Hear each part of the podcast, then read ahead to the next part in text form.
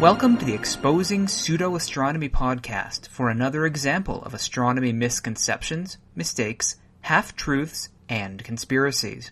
My name is Stuart Robbins, and this is episode fourteen for the second quarter of December twenty eleven. The topic for today is the Mayan calendar and what the Mayans really said about twenty twelve. Now, I'm not a Mayan scholar by any stretch of the imagination, so I've brought on one to help sort this stuff out. Johan Normark is an archaeologist and researcher at the Department of Historical Studies at the University of Gothenburg, Sweden. He specializes in settlement, archaeological theory, and Maya. Johan has worked at several sites in Mexico, Belize, and Guatemala, and since March two thousand nine, he runs the blog Archaeological Haecceities, where he blogs about his interests, including the twenty twelve phenomenon. Welcome to the Exposing Pseudo-Astronomy podcast, Johan. Okay, thank you. So to get started, what got you interested in archaeology, and the Maya in particular? Uh, well, archaeology has been an interest for quite some time. Um, I don't, I don't know really when my interest turned into the Maya, but it, it's it's too far away back in time, so I don't really remember. But I've had a general interest in in ancient history uh, before. So uh, at the time when I began my university studies, my, my main interest was the Maya in terms of geography at that time, so that is why, yeah, I, I got hooked up with the Maya. But Maya archaeology is not, you cannot really study that in, in Sweden, so I have been kind of self-taught to some extent uh, for the Maya part, but all the other part, uh, archaeological part is, uh, of course, taught at school. But I've been uh, working with uh, several Mayanists uh, since ninety-seven. So why have you chosen to blog about the twenty twelve stuff? What got you interested in that? Uh, when I began to blog in uh, in March uh, two thousand nine, uh, my main interest was to focus on Uh, archaeology and archaeological theory and, and the Maya, but uh, at that time also Roland Emmerich's disaster movie, uh, twenty twelve, began to be in the news, and uh, well, it, it hadn't had premiere at that time, but there were a lot of uh, talk about it, and I and I could also see that some traffic that people search on Google came to my blog uh, by searching something about twenty twelve, even though I didn't write about it.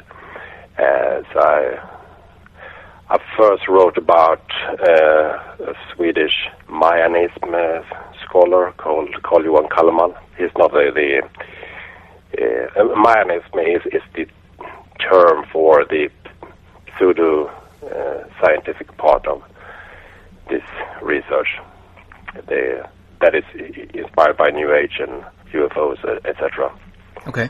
And in Calleman is a Swede that has been very prominent in this in this field, and I I knew him perhaps more than any other twenty twelve-er, and uh, so I started to blog about him and kept on going for almost three years now. A lot of the uh, the tie-in with twenty twelve and the Maya seems to revolve um, pretty much exclusively around their calendars, and then the New Agers tack on a lot of uh, a lot of astronomy stuff and other things to it. As some background, can you tell us what the Mayan calendars actually are? It's basically a count of days, and they count the days in in various ways, because the the lowest temporal unit that you find in the ancient Maya calendar, and also to some extent in the contemporary Maya communities that still use some of these calendars, it, it, it, the lowest unit is um, is the day. They don't actually have any fractions of day, like hours or minutes. So they are counting days, and they do that in uh, at least two cyclical Uh, ways, uh, one called Tzolkin, which is a two hundred sixty day calendar, where you combine twenty days with thirty numbers, and uh, twenty times thirteen is two hundred sixty, and that is believed to be inspired perhaps by the the length of the pregnancy of a woman, for example, because in, in some contemporary Maya communities in uh, highland Guatemala, they, they say that people have lived for Tzolkin uh, in, in the mother's stomach before they are being born. Hmm. So it's a, it's a divinatory calendar where you can prophesize future events uh, in terms of your business, and uh, it's more, it's an almost like an astrological calendar without the with the celestial stuff. Okay. Or how, yeah. And then you also have the the Haab, the the three hundred sixty-five day calendar, Uh, which is um, which is based on units of twenty days called Winal, which is com- and you have eighteen of them, and eighteen times twenty is three hundred sixty, and, and then you have five days called the Wayeb, which is the so-called unlucky days at the end of the year. And uh, the Maya didn't have the the leap year every fourth year, so this Ab calendar, it, it went out of the, the solar cycle very rapidly. Yeah. Uh, but uh, but they didn't care about it that much. Uh, and these two calendars, which is cyclical, they repeat every um, two hundred sixty and three hundred sixty-five days. They can be combined into the so-called calendar round, which is when you have one day in one other calendar and the day in the other calendar. When they come back together, it takes fifty-two years, which is, they call it usually the Mesoamerican century. It's a very, very important uh, cycle that repeats them every fifty-two years. And not only the Maya had this calendar, but also the Aztecs. And, but the two thousand twelve, the significance of that date has to do with the so-called long count calendar, which is something Um, that the Maya and some people to the, the west, it originated slightly to the west of the Maya area. The earliest calendar inscriptions is not in the Maya area, but uh, Maya is, is the people who have used it for the longest time. And they used it during the, the late pre-classic and the classic period. Then from the earliest inscriptions is from around uh, thirty-six B C, and the last one is at nine hundred nine A D, according to the the now popular G M T correlation, uh, okay. which is a correlation between the Maya, the long count, and the Gregorian uh, calendar. And th- this is not cyclical, uh, which is uh, some, some people, well, also some Mayanists, uh, at least of an older generation, but also the um, New Agers believe that it is cyclical. Uh, and that is why they believe that in uh, two thousand twelve, the twenty-first of December, that it, it's an important date. So you're saying that the calendar doesn't actually end in twenty twelve? No, it's um, th- there is no end to the long count. It's uh, as the name implies, it's a, a long count. It doesn't have any known end, at least according to what we know today. There is no end, at least in two thousand twelve. It's there are some future dates that we know from some inscriptions that set the that, that mention events far uh, into the future, into four thousand seven hundred seventy-two A D. Uh, we have one date, and it's not a date. As far as we can tell, within a new cycle, it's still within the same count as this one. It doesn't end or, or restart, because some people have confused or, I would say, mixed the Maya calendar with, for example, the world ages that the Aztecs believed in, uh, where there have been repeated creations that uh, or suns that have Uh, emerged and existed for a couple of centuries, and then, uh, or according to multiples of the calendar round the fifty-two year cycle. Uh, so they have emerged and then collapsed. And this is what you can see on the, on the so-called Aztec calendar stone, which mm-hmm. usually the two thousand twelve is used as a symbol for the whole two thousand twelve phenomenon. But that calendar has nothing to do with two thousand twelve. Uh, it has to do with a calendar round. And, and and Aztec beliefs, who are in the fifteenth and sixteenth century A D.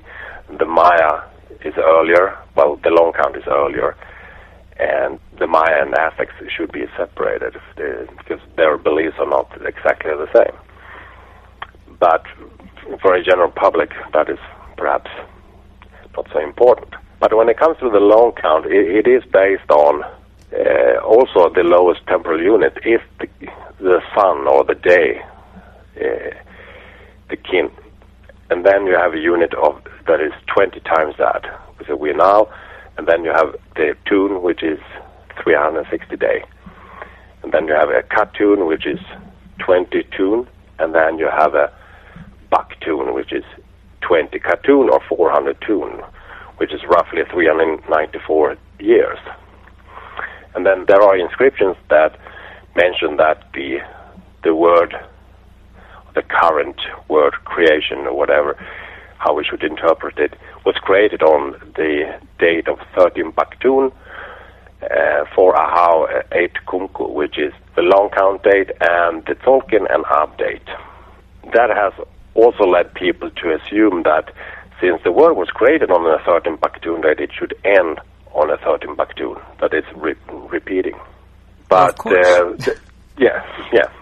But th- there is uh, a problem with that assumption, and that is we don't really know why they, they choose the starting point of a thirteen Baktun. That, that should imply that there was, that that thirteen Baktun uh, cycle, if there is one, uh, would have started sometime around eight thousand B C. But there is some interpretation that the Maya didn't use negative numbers, so they couldn't write like we do when we when we write, uh, for example, the murder of Caesar, forty-four B C. They mm-hmm. couldn't write it like minus forty-four. Uh, so they, instead of using negative numbers, uh, when they actually described something that happened before the current era, current existence, they wrote it as if it is as it was in a former cycle. Hmm. That was their way of dealing with negative numbers. That is one interpretation. And then there is another one that the Maya actually had a much longer, that the long count that we see today is just a shorthand version of a much greater cycle. Because there is an inscription at, uh, for example, Tila one at Cuba in Mexico, where you have nineteen levels above that, uh, that you have thirteen, thirteen, thirteen, thirteen in nineteen times higher than the Baktun, which is a an astronomical number, which is, I think it's twenty-seven zeros, so it's octillion. Yeah, something like uh, that. It, yeah, yeah, it's so a really that, that long that is, time. Yeah, so it's a, a huge uh, cycle. Uh, and in that case, it may have an end, but that end would be several octillion years into the future, and of course, uh, far beyond the two thousand twelve phenomenon. But how we should interpret that long uh, inscription is, of course, uh, most miners believe it is more of a symbolic uh, reference uh, to show that the Maya could actually write huge numbers, and there was a myth- mythological reference rather than a, a real. Most inscriptions only focus on the five lowest levels then, up to the thirteen Baktun.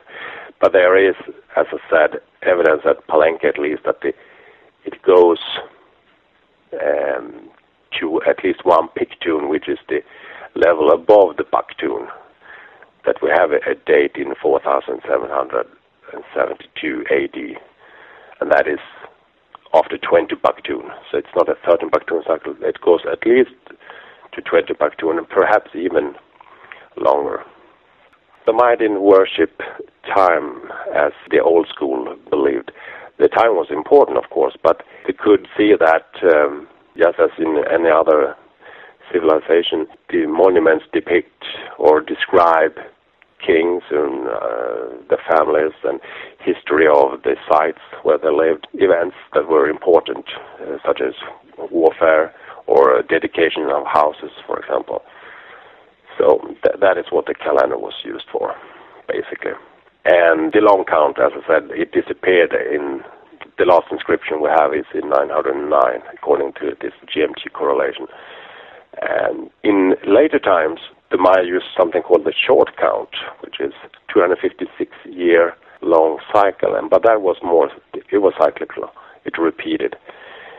And um, so they just dropped the Bakhtun part and focused just on the Katun. So it was a thirteen Katun cycle. So maybe some of the Mayanists today are confusing the short count that is cyclical with the long count, which isn't cyclical. But but that actually brings me to um, another question. You've mentioned the G M T correlation. And I remember reading, I think about a year ago, that the G M T correlation could be off by something like fifty-two years, so a calendar round. And that would mean that the quote-unquote twenty twelve end of the Mayan calendar may have already happened or may not happen until the middle of this century. Or I was wondering if you could talk a little bit more about that, because this whole twenty twelve thing relies upon knowing precisely how the Mayan calendar lines up with our calendar today. Yes. Uh, the most popular uh, correlation constant is called G M T, then, which is short for three men called Goodman, Martinez, and Thompson, and they made this uh, refine the correlation in several steps. And uh, Thompson, Eric Thompson, uh, was a very important Mayanist, and he was very dominant in the sixties and seventies, and even before that. As he set out to, of course, uh, settle the whole correlation issue once and for all. And then there is another man called Floyd Lounsbury who who also checked uh, Thompson's correlation, and it was very much accepted. Uh, Thompson, I mean, Lounsbury's correlation is just two days off.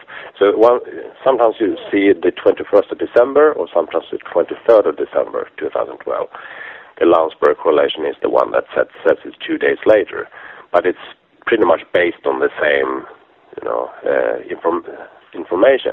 And that information is taken from different sources, such as the Venus table or uh, in the Dresden Codex, which the Dresden Codex is, is a book that has been preserved, an ancient Maya book, and it's also based on inscriptions such, such as the, the moon cycles. That is, you can find moon cycles in, in the inscriptions as well, and the uh, they coincide very well with the the G M T correlation, but you just need to, to change that thirty days mm-hmm. or so for for for, uh, for another correlation to to also suit it. And also they focus on colonial documents, of course. When uh, colo- early colonial documents mention the the Tzolkin and or rather the Haab dates, because the Uh, in Yucatan, because the the some of these dates were or calendars were no longer in use, but there is uh, confusion also among in these so-called uh, Chilam Balam books, which is much later text written by Maya, but Maya that had been Christianized, but they, uh, so they had dropped their old glyphic uh, writing system. They adopted the uh, Latin uh, alphabet, but wrote in Maya.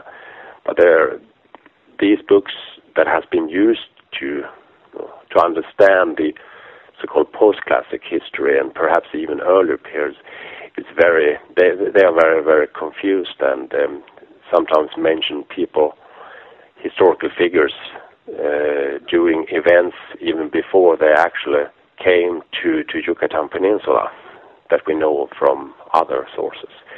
So these documents are seldom very, very trustworthy. Um, but uh, Thompson made uh, some uh, Thompson and then Lounsbury, they made some convincing arguments then based on on some of these uh, sources, and uh, it got accepted then by scholars, um, and so they began to use the Gregorian dates in their publications instead, well, along with the long count dates. And it's uh, Aldana is a researcher at Santa Barbara who's done this most recent investigation of how the, the arguments that have been, so so to speak, black box, they have been, they are taken for granted among contemporary miners because they, or at least most of them, have believed that the issue have been solved several, several, um, well, at least two, maybe three decades ago. So they haven't really focused on that. But if you open up this black box, you will see that there are many arguments that doesn't really hold now, as we know. But another source that had been important here is carbon dating of some lint- wooden lintels that have from the site of Tikal, where you have inscriptions, a calendar inscription, but this is made of wood, and if you radiocarbon the, the wood, you in, in some cases you actually got a very close the calendar date according to the G M T. But that, I think they took two or three lintels dated it, and then it's one that was within the range, and the, the carbon range, and the uh, another one that was slightly outside, and then there was one that was about a century off. But then they have also done this radiocarbon at Chichen Itza, and there they, it's two centuries off. So, which means that the thirteen Bakhtun date then would have occurred two centuries ago, if that is correct. So then, I wouldn't say it's solved yet, but archaeologists, of course, use other methods as well, as I said, radiocarbon dating and also ceramic chronology. And uh, if the calendar is off, it's not off by, for an archaeologist, it's not off by much. But if you have, as the case is, when you, at least in the late eighties and early nineties, you had a lot of archaeoastronomical research done, uh, which was based on the G M T correlation, and then you need very exact dates. That doesn't fit. For example, then the so-called galactic alignment theory, which is the subject of my next a, episode. yeah, yeah, but it, and that is completely dependent on this correlation. Then, if the thirteen Bakhtun date falls on twenty-first of December on the winter solstice, then, then of course that is important, but it, it, it could be several years off. And if it's several years off, it could perhaps still end on uh, winter solstice, but then everything else is completely wrong in the calendar. Since it doesn't follow the, the solar cycle, it follows the three hundred sixty day, uh, the tune. So, yeah, everything else will be completely wrong. And uh, for an archaeologist like myself, that doesn't really matter. I mean, I, I'm, I'm been working with settlement patterns, and we get a range. If we radiocarbon things, we will get plus minus half a century or so, uh, and that is perhaps fine for us. But Aldana, who, who has done this, open up this black box, done, he, he hasn't proposed a new correlation constant because he, he don't have the, the data that is needed for to make a new correlation constant. So it's more, he's just been saying, the one that's in use doesn't seem to be accurate for these reasons, but I don't have a better suggestion at the moment. Exactly.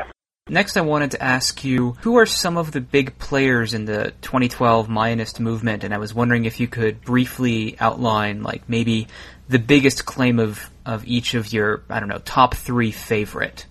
Oh, you mean Mayanism? No. Uh, yeah, so you'd mentioned... Because Ma- Ma- Mayanists are the, the academic scholars oh, to, sorry. To, to publish research. My, uh, Mayanism uh, well, I, I don't know how to pronounce what they are called, but Mayanism is the pseudoscientific part. That, that one. Following new, new Age, yeah. Yeah, the, the uh, New Age people. Like you had mentioned uh, Calleman. I know on your blog you talk about uh, John Major Jenkins. So do you have uh, like a top yeah. few favorite? I haven't uh, talked that much about Jenkins, uh, not his theory, uh, not yet. Um, uh, Jenkins is, he is at least uh, among these people, he's probably one of the, the few people who, to, to his credit, and at least study the Maya. He's not going out into, um, he's not bringing much information from, for example, I don't know, uh, ancient Chinese wisdom.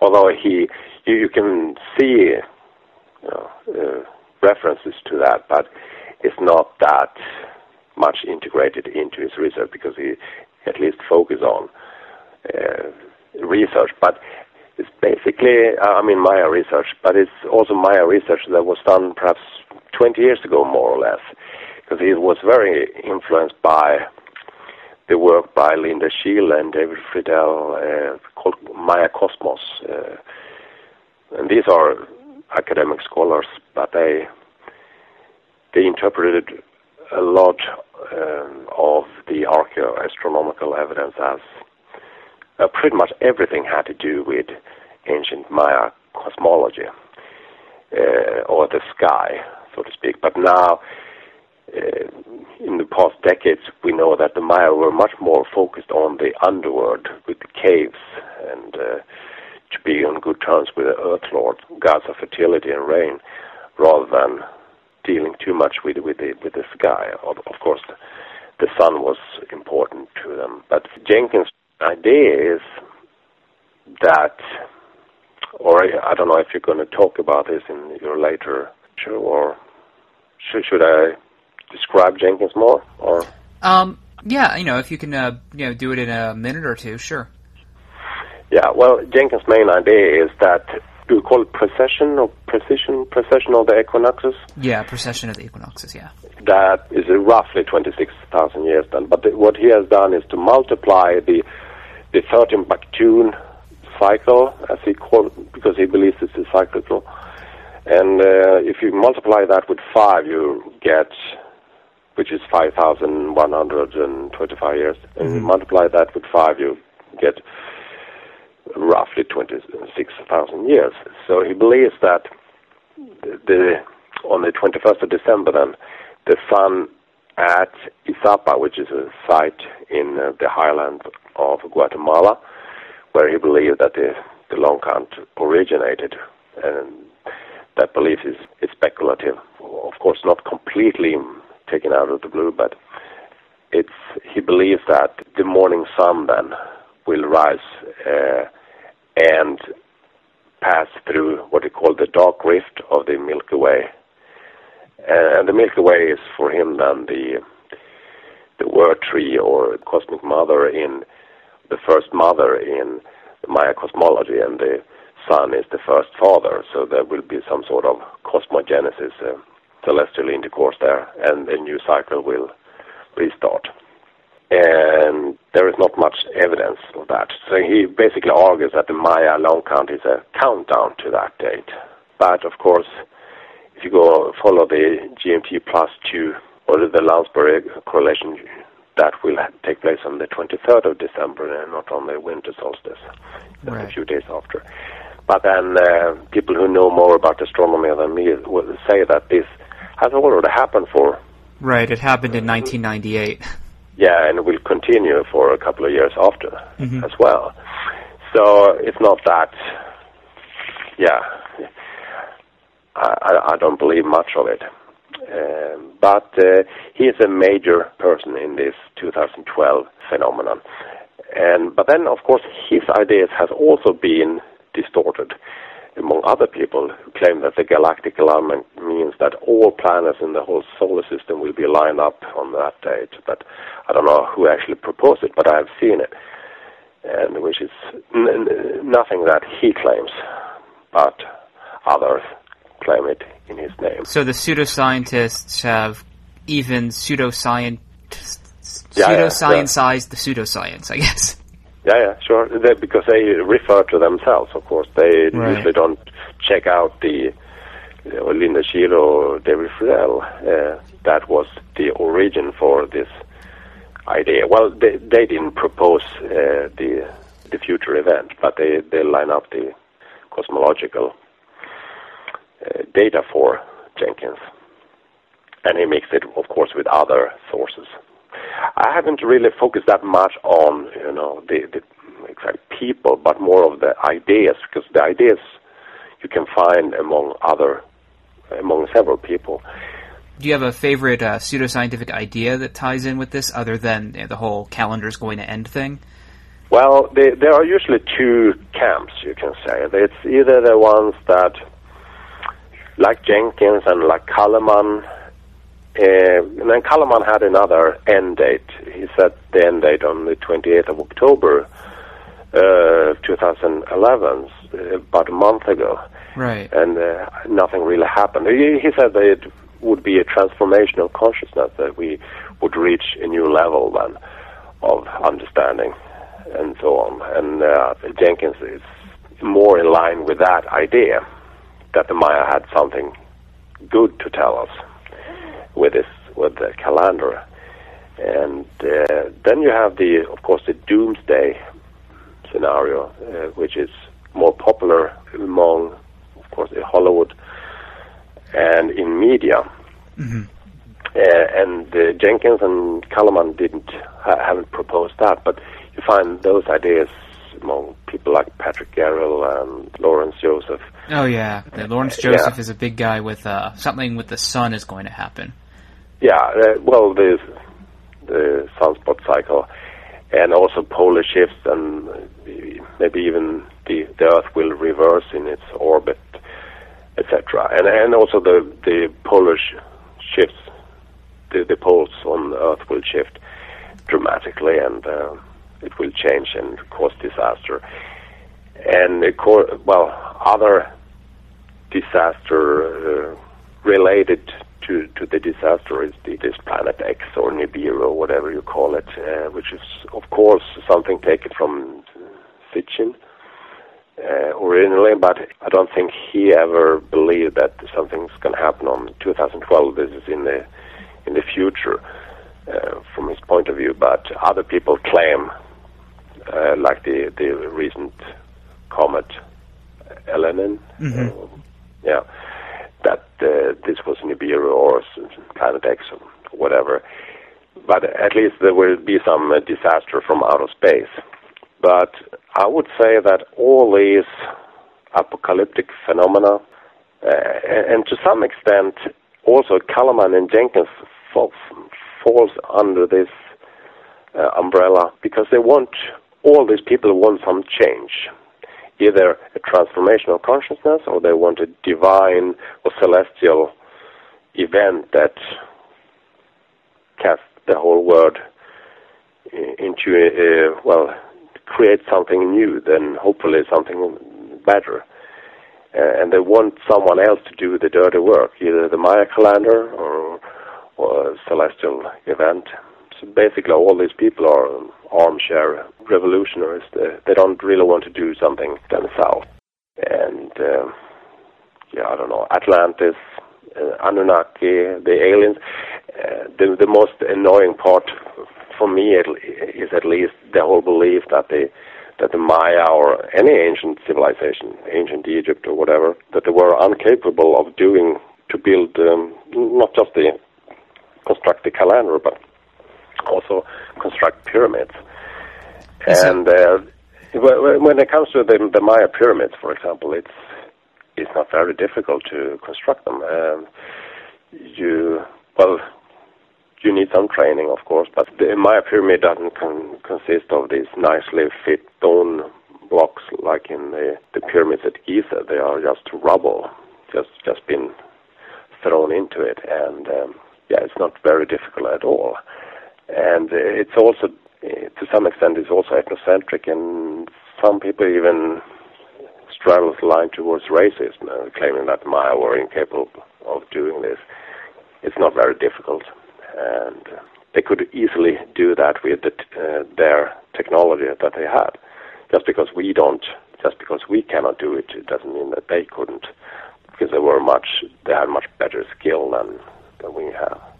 So I think you actually just answered what was my next question. I was going to ask you, as a Mayan scholar or as an archaeologist in general, what are some of the things out there, what's uh, some of the ideas that when they're repeated in popular culture that just makes you cringe? Like, for example, with me, whenever I hear someone talk about the dark side of the moon, I want to smack them. It sounds like for you the the idea that these ancient civilizations didn't have the technology, couldn't possibly have done this stuff themselves. It must have come from crystals in Atlantis, or the Pleiadians, or aliens from Zeta Reticuli came down and helped them. So that's your what you have yeah, uh, that, one of the biggest that, issues with? That, that is the, the main problem, uh, because that is actually goes back to colonialism. Uh, if you want to trace these ideas backwards in time, and that's been, of course, a uh, one strategy for a colonizer to claim that the people that you colonize, that they are, aren't smart, that you're actually doing a good thing for them to, to occupy the land, to, to teach them. And this is these ideas you can trace back, well, ancient times, of course. Mm-hmm. Uh, when, when it comes to the the Maya area, the the Maya were being exoticized, exoticized and mystified from pretty much the time of Columbus. And it has been, uh, they have remained that. It also, the, of course, the Mormon Church, of course, is also inspired by Mesoamerica, and uh, they include the Maya into their mythology, mm-hmm. uh, which they haven't really, have very little to do with it. Or I, w- I would say nothing to do with it, of course. When it comes to the calendar, for example, it is the belief that the Maya calendar, since, since the long countdown begins in three thousand one hundred fourteen B C, that uh, the Maya must have received this calendar from someone else, because they couldn't, they couldn't create the calendar that early. That that is also a, a strange way of reasoning, because the also the Christian calendar didn't begin at the time of, well, the birth of Christ. Right. Because there were not someone sitting around and waiting for him to to be born, and then suddenly, oh, he was born, then let's start a calendar. The Christian calendar was invented much later, and then they traced back the birth of Christ. Um, but and tried to find him. Most people would argue, yeah, not that well. It's a few years no, off. So. Yeah. And they also have moved around the birth of Christ, because I think in, in ancient Rome it was he was born in in March or May or whatever.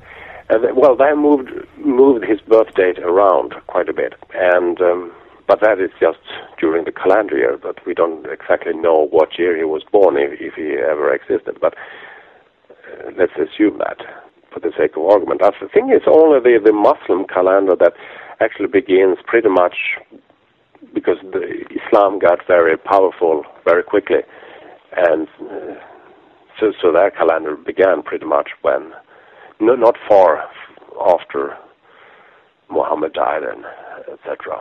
But the, the the Christian calendar wasn't created until the Christians became very powerful in the Roman Empire, and. Uh, And I think the same goes with Buddhism and uh, Judaism and uh, their calendar. It's, it's something that has been created much later. Uh, but uh, why would the Maya set a, a creation date that is almost three thousand years before the earliest known calendar inscription? Because the earliest that we have is from thirty-six B C. It's three thousand one hundred fourteen B C that the calendar begins. So uh, what happened during three thousand years, and these people ask, and we simply don't know the reason why they choose to have that, the beginning then, if there is a beginning in three thousand one hundred fourteen, unless the, the calendar round, of course, is part of, I mean, the long count is part of a much greater then we talked about octillions of years. But yeah, I, rem- I remember some people claiming that, you know, because we don't know, let's make something up. And they like to say, oh, well, they started it back then because that's when they saw something big happen in the sky. And so they think that when the calendar ends, then that same big bad thing in the sky is going to happen again. And so they, yeah, they pretty, sort of wrap it all up into a nice little package. Yeah, pretty much. That is pr- pretty much how they reason. And the thing is that around this time, then, three thousand one hundred fourteen, it's also something very interesting that happens in, for example, Egypt and Mesopotamia. They, you start to have, um, in Egypt, you, you get the earliest kings there around this time. And also, well, in Mesopotamia, it goes back perhaps a little longer, and uh, you have more centralized government and uh, cities. But these are part of processes that have, have, you know, you can trace them back centuries before that. It's nothing that suddenly appears, because some people say, well, this is the year when Atlantis sank or whatever. Mm-hmm. And the the descendants, they settle in Egypt, Mesopotamia, and uh, Maya, and but apparently nothing happened in the Maya for Maya area for millennia until they begin to construct the pyramids. But um, that is another issue that they have to deal with. Nothing that a serious scholar need to bother with. But they, the, the belief, I think, among Mayanists is that the calendar, the long count, was initiated. And when it was initiated, when it was initiated around perhaps second or third century B C, it must have been initiated there uh, sometime before the earliest inscriptions, at least. That there were some significant, perhaps Senate or whatever, uh, Senate passage that they originated, and then they projected part of the calendar backwards in time and part of it into the future. They just line it up like that. So to me, it's not nothing very peculiar about it. It's just that they have, they just chose uh, what seems to be an arbitrary starting point. And it's actually the starting point that is important rather than the end date. That was important. I think it was the starting point when the calendar was initiated on that part of the solar year, perhaps. And then they just line it up, the calendar, according from that date, whatever that date might have been. But we simply don't know that. I had one final question for you. If you could get any of these people in a room, say uh, Calleman, in a room, and they had to listen to you, uh, and they had to answer a question of yours or something, what would you say to them or ask of them? So I, I would just ask them uh, to show, you know, the direct inscription that said that this uh, calendar ends on uh, thirteen Pakhtun, which is then, according to the G M T, uh, the, the twenty-first of December twenty twelve, or in Calleman's case, then last month. Um, I would ask them to please show me the, the direct physical evidence, the epigraphic, uh, hieroglyphic evidence, because there is none, basically. I, I mean, I, I'm not an uh, epigrapher. I, I don't read the hieroglyphs myself, but these people, they they don't do it either. So they are, in most cases, at least when it comes to Calleman, they are making things up. So you would actually ask them for evidence to back up their claims. Well, yeah. What well, a foreign they, concept. They, yeah, well, they they claim that they have the evidence, but uh, that is usually based on uh, on uh, on speculations. Well, I think that uh, about wraps this up, and I know it's uh, eleven at night your time, and you got up quite early. Uh, so, um, is is there anything else that you wanted to say? I could see here where the, the questions that you sent me before here, uh, you asked me what the Maya actually said about twenty twelve themselves. Oh, yes. So what did the Maya uh, actually which, say? Which is kind of related to what I was just... Well, saying here, uh, that there is, isn't much evidence of what they actually said.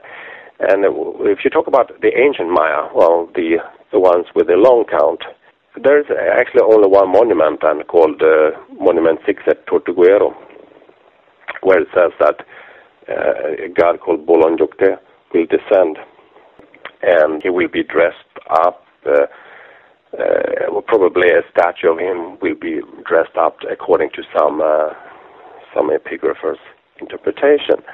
But uh, unfortunately, the, the final hieroglyph is Herodotus. We cannot know.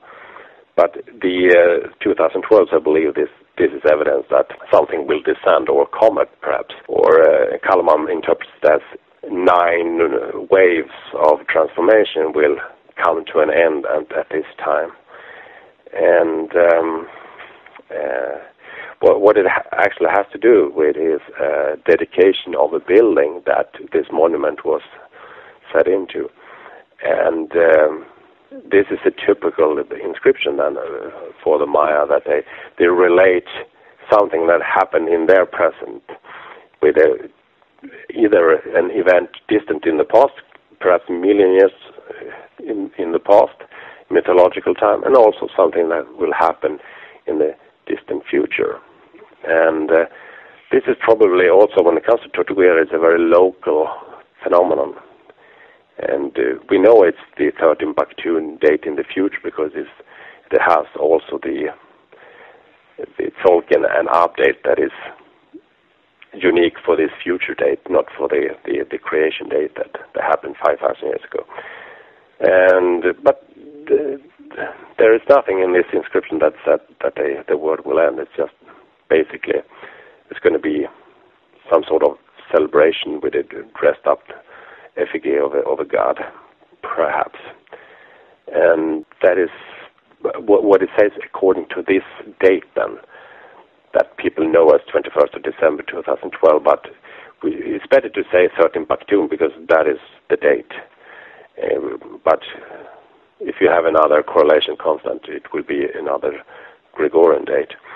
And there is also some Maya today, of course, that interpret. So if you talk about the ancient Maya or the modern Maya, it's it's different perhaps. The, the contemporary Maya they of, is of course a very diverse group of people, and some are edu- highly educated and others aren't, and uh, we cannot just homogenize the group and say that the Maya believes this. And also in the past, they of course they probably had different opinions about it.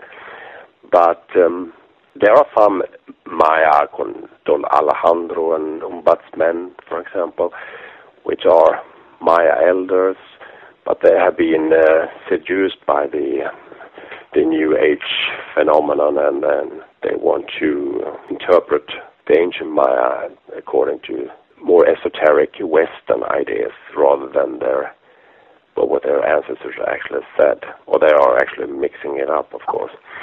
And uh, some people then use these Maya elders as uh, alibis for their own ideas. That they can refer to a contemporary Maya and say, claim that th- these Maya have ancient knowledge. But usually their knowledge about the ancient Maya is based on reading New Age literature, so it's kind of a circle movement yeah, well, that, on. That's just like being able to point to an astronomer and say, oh, well, they believe that the Big Bang never happened, therefore this my disbelief in that is perfectly valid. Or yeah, no, it's yeah. it's just an argument from authority that doesn't have authority. Yeah, pretty much. Yeah. So, um, but then uh, there, there is uh, I don't know. I haven't seen any information about that. There's something called the Maya movement. Also, it's more academic scholars that, in, particularly in Guatemala, that the Maya want to recapture or rewrite the history that Westerners and archaeologists such as myself have written for them, because they, of course, obviously have another belief, but that is usually perhaps more based on contemporary politics rather than the ancient or knowledge about the ancient past, in order to, of course, get a better uh, situation for the Maya today in various parts of of the Maya world. And uh, I don't know how much these people, or what they think of these Maya who follow the New Age stuff, because they, they are few, these Maya elders, but they are, uh, I wouldn't say glorified, but they, they are at least very popular among the New Agers, and at least one of them has been invited to Sweden also for a celebration of the Venus Passage on the sixth of June next year. Mm-hmm. And uh, I think it was Calleman who came up with the idea that because there's, there's the Venus Passage um, on the sixth of June, that it means that Sweden is important for the end of the Maya calendar, um, because the sixth of June is Sweden's national day. Oh, of course. Bizarre logic, but anyway, the... there's going to be a lot of people, and they have invited Don Alejandro, which is one of the Maya elders, but he is like eighty years old. So his wife, which is not a Maya, will, will come there, but uh, as far as I know. So maybe that will, I, I will probably write about it on my blog. I won't go there myself, but uh, the, the main correlation between Maya calendar and astronomy is the, their basic temporal unit, which is the day. And the day, the, the name of the day, or is called kin, which also means sun. So it's the daily cycle that is important to them. Mm-hmm. So the whole idea that Maya had so, such an exact calendar that they could cal- calculate the the length of the solar year down to the minute, it's completely incorrect. Uh, what the Maya did was simply to just count many, many, many days for a very long period, and then, of course, if you divide that length, uh, if you count it for one hundred years, perhaps, and uh, you get a, an average length of the year, then it will be exact. But the Maya didn't use it. They didn't use fractions.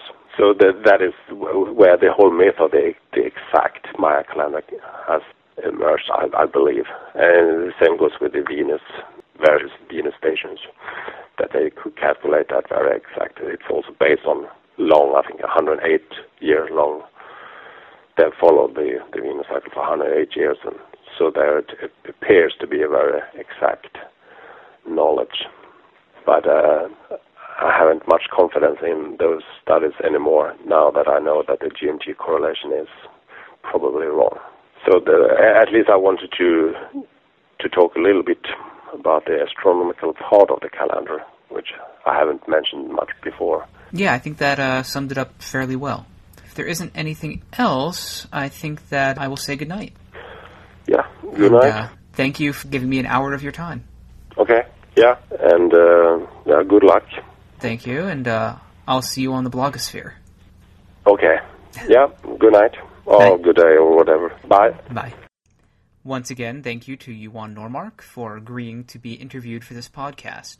He mentioned uh, several things uh, related to the twenty twelve phenomenon that will actually be subjects of future podcasts over the next several months.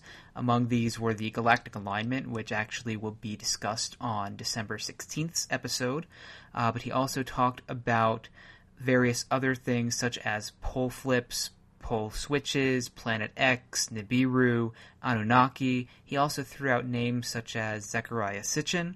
I mentioned John Major Jenkins. All of these will be discussed in future episodes to come, so he actually gave a nice preview of that. That's all, and thank you for listening.